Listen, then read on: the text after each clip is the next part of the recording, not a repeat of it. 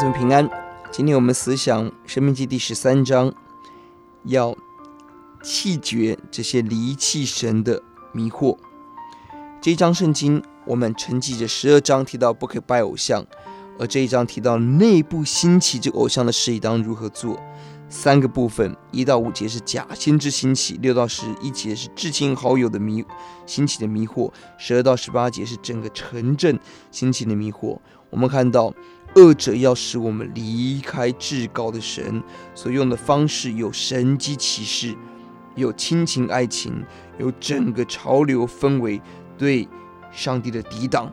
撒旦要除去我们的信仰，我们要高度的谨慎，不要给撒旦留地步。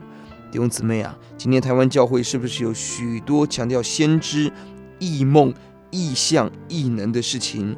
我们身边是不是有许多情感上面的迷惑引诱？台湾教会是不是一窝蜂抓着成功神学要教会增长的潮流？弟兄姊妹，这一切都要向神交账的。求主让我们很严格的要分辨与处理。要结第五节，那先知或做梦的，即用言语。叛逆那领你出埃及地，救赎你脱离为奴之家的耶和华你们的神，要勾引你离开耶和华你神所吩咐你行的道，你便要将他治死，这样便把那恶从你们中间除掉。撒旦透过假先知要迷惑许多的人。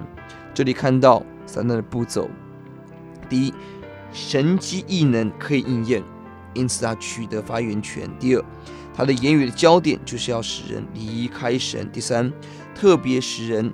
勾引我们离开神所吩咐的道，换言之，把圣经稀释淡化，把圣洁稀释。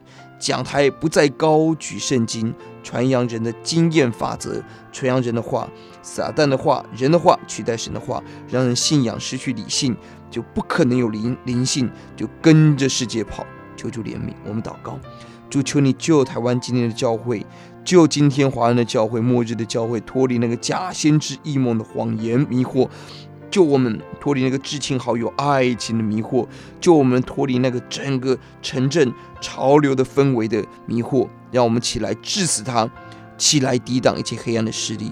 求主保守我们的心，讨耶稣的喜悦，听我们的祷告，奉主的名，阿门。